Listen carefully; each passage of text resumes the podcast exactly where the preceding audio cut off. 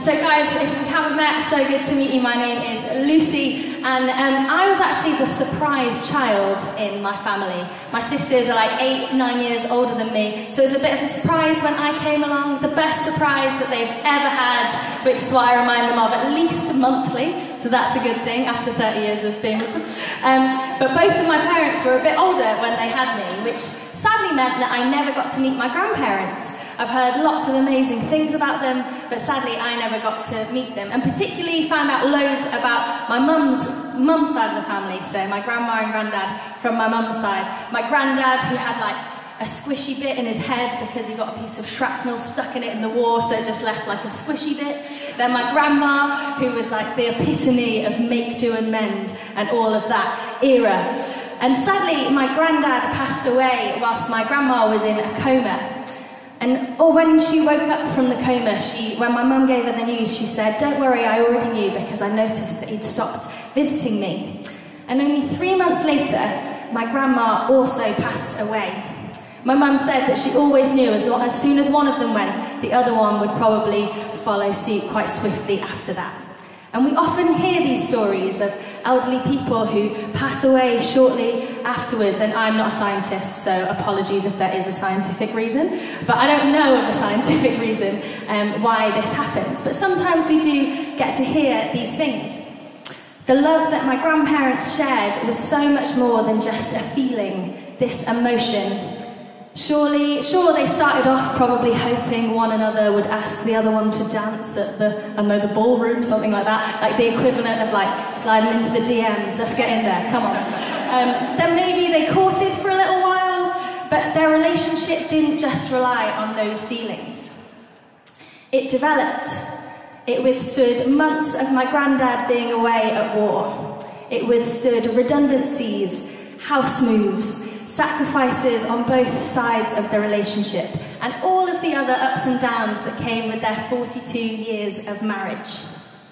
When my grandma passed away, it wasn't consciously because she wanted to, but it was because that life that she had was so intertwined with that of my granddad. Something that had started as a feeling had become deeper and richer.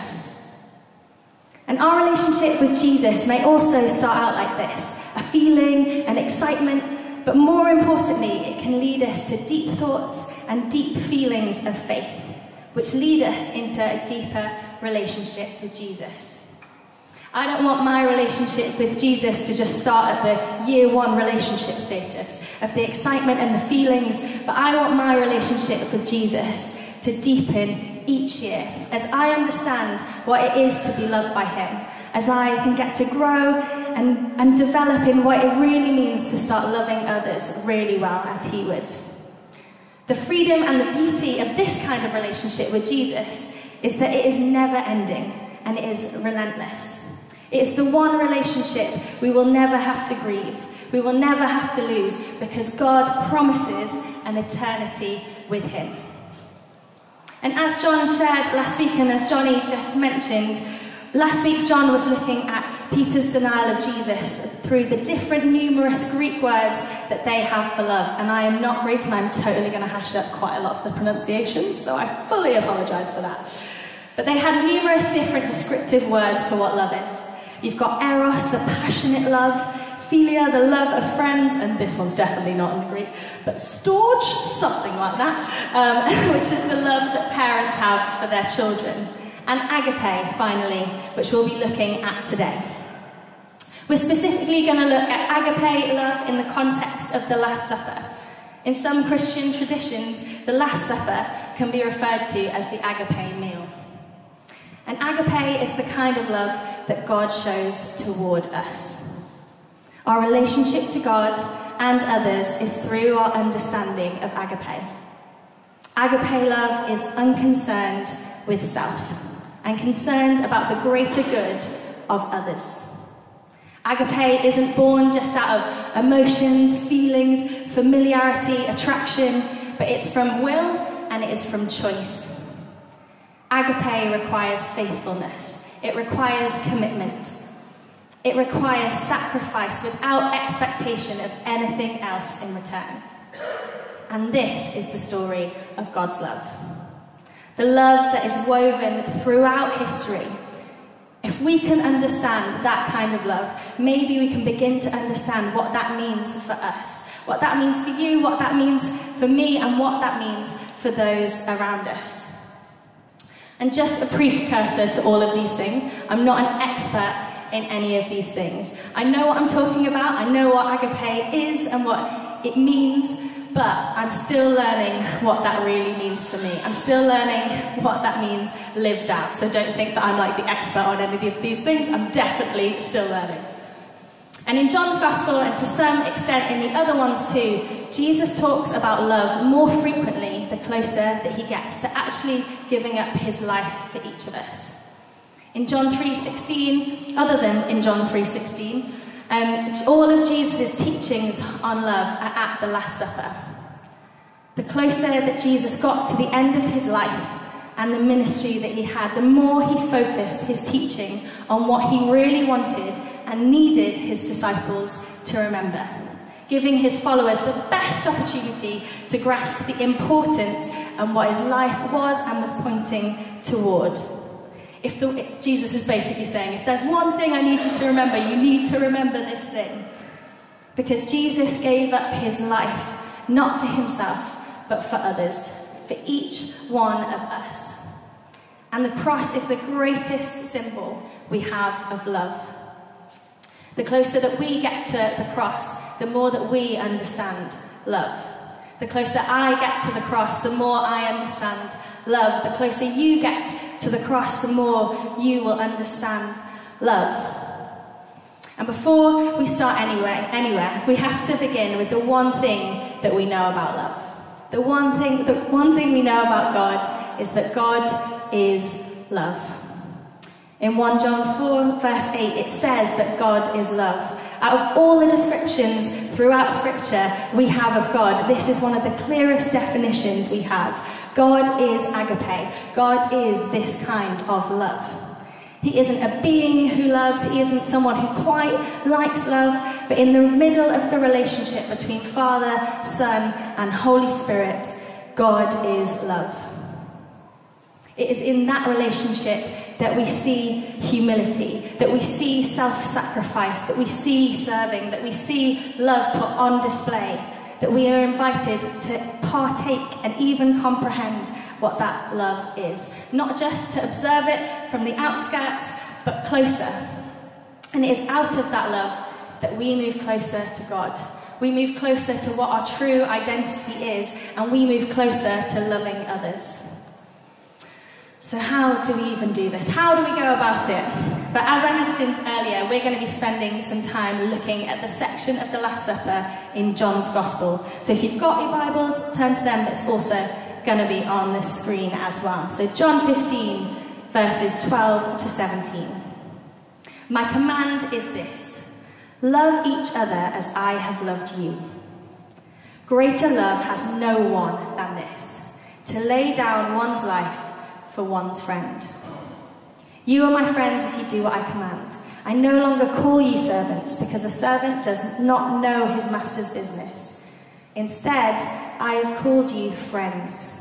For everything that I learned from my Father, I have made known to you. You did not choose me, but I chose you and appointed you so that you might go and bear fruit, fruit that will last, and so that whatever you ask in my name, the Father will give you. This is my command love each other. And that passage begins My command is this love each other as I have loved you, as I have loved you. And how has Jesus loved us? Well, he laid down all he had, his life, for us. He sacrificed his life for you, for you to live in the promises he has for you for you to know that He is always with you, for you to know the extent and the vastness of the agape love that He has for you, knowing you are loved. Prior to the passage in John 13, Jesus' disciples have seen this lived out as Jesus washed their feet. Their feet that would have been covered in muck and pretty grim, and a job that would have been left for the servants to do.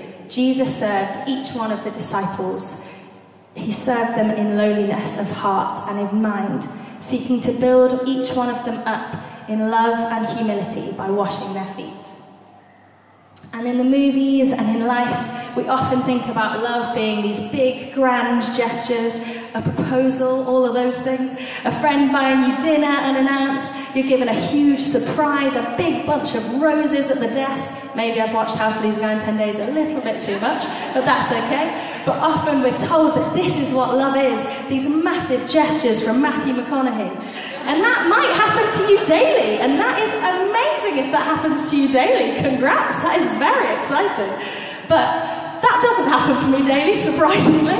Um, and if that does happen to you, awesome, give us your secrets later. But we can't rely on these massive, extravagant, grand gestures daily for us to feel loved. Knowing we're loved often comes in the menial Monday and Tuesday moments.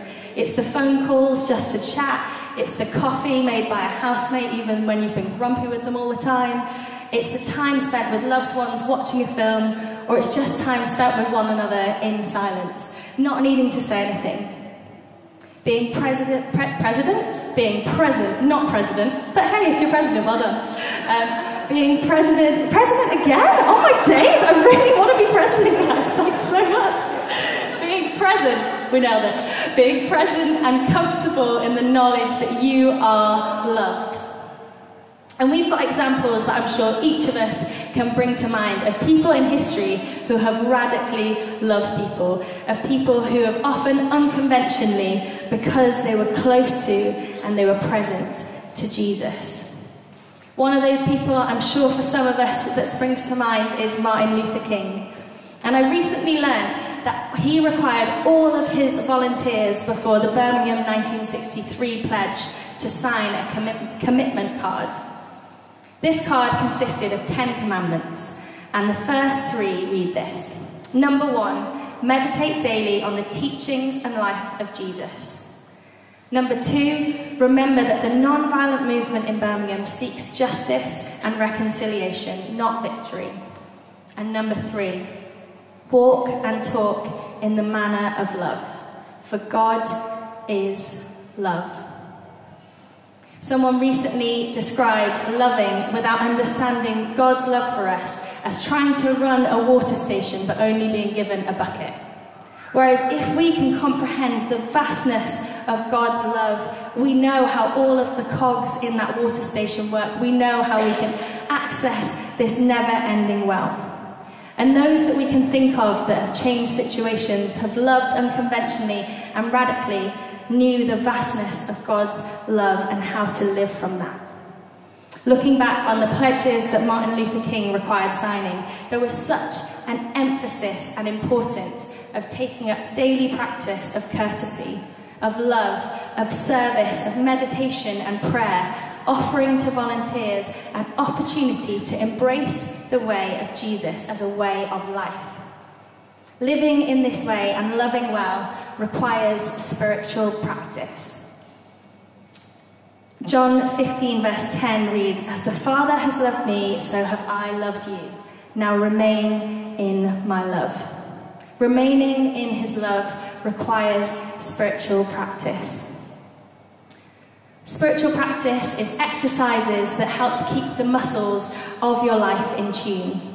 The regularity and personal organisation of discipline helps strengthen the, the spiritual muscles and relationship.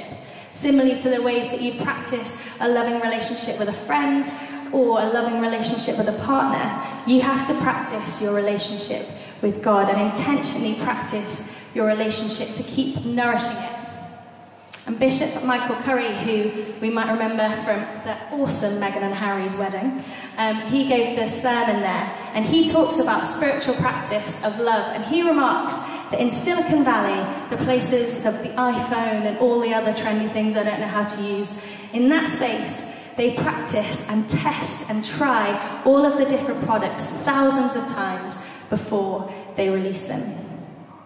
Love isn't something that we have to wait in order to release, but something to be tested, something to be practiced, something to be done daily so that our body, our mind can learn to comprehend the extent in which we are loved to therefore love others. It is literally Jesus' mission statement to save the world through love. So, as followers of, of Him, we can partake in practicing this love. We won't always get it right. Man, it's very embarrassing when it goes wrong. But we won't always get it right, and that's okay. But if we're working at loving well from a place of knowing we're loved, we are heading in the right direction. And Brennan Manning was a Christian writer and a, a, Christian speaker who I've learned a lot about the Father's love through. I really highly recommend his book, Abba's Child. But when he was asked about the extent of God's love, he responded For those who feel like their lives can be a disappointment to God, it requires enormous trust and reckless raging confidence to accept that the love of Jesus Christ knows no shadow of alteration or change. That the love of Jesus Christ knows no shadow of alteration or change. When Jesus said, Come to me, all you who labour and are heavy burdened, he assumed that we would grow weary. He assumed that we would get discouraged and disheartened along the way.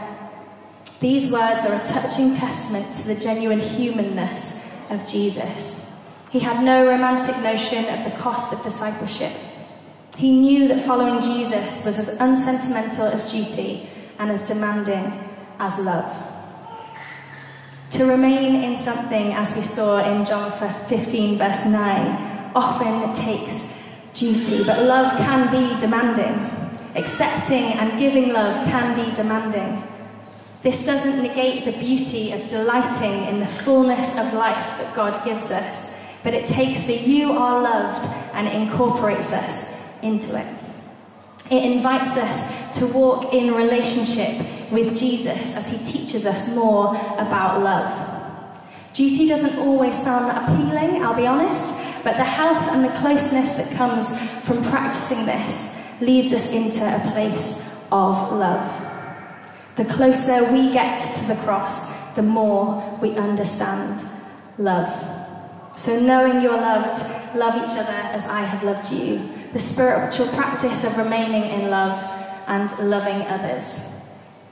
In John 15 13, it says, Greater love has no one than this, to lay down one's life for one's friends. And then we're going to skip to 17.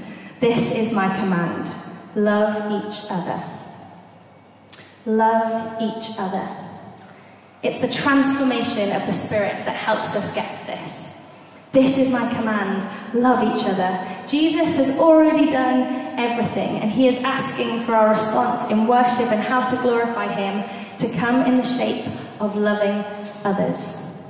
Through knowing we are loved, practicing it, getting to the place of loving others. Sounds pretty simple, right? Written on the page, I get it.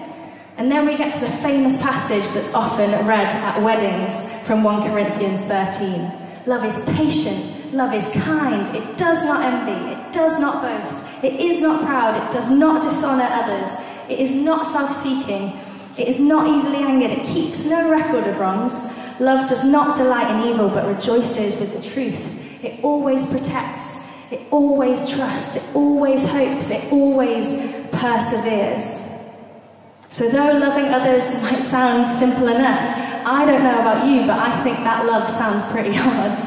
Because I am easily angered, I am very impatient, I can be envious, I can boast, I can be proud, I can dishonour others, I can be self seeking, I can definitely be easily ang- angered.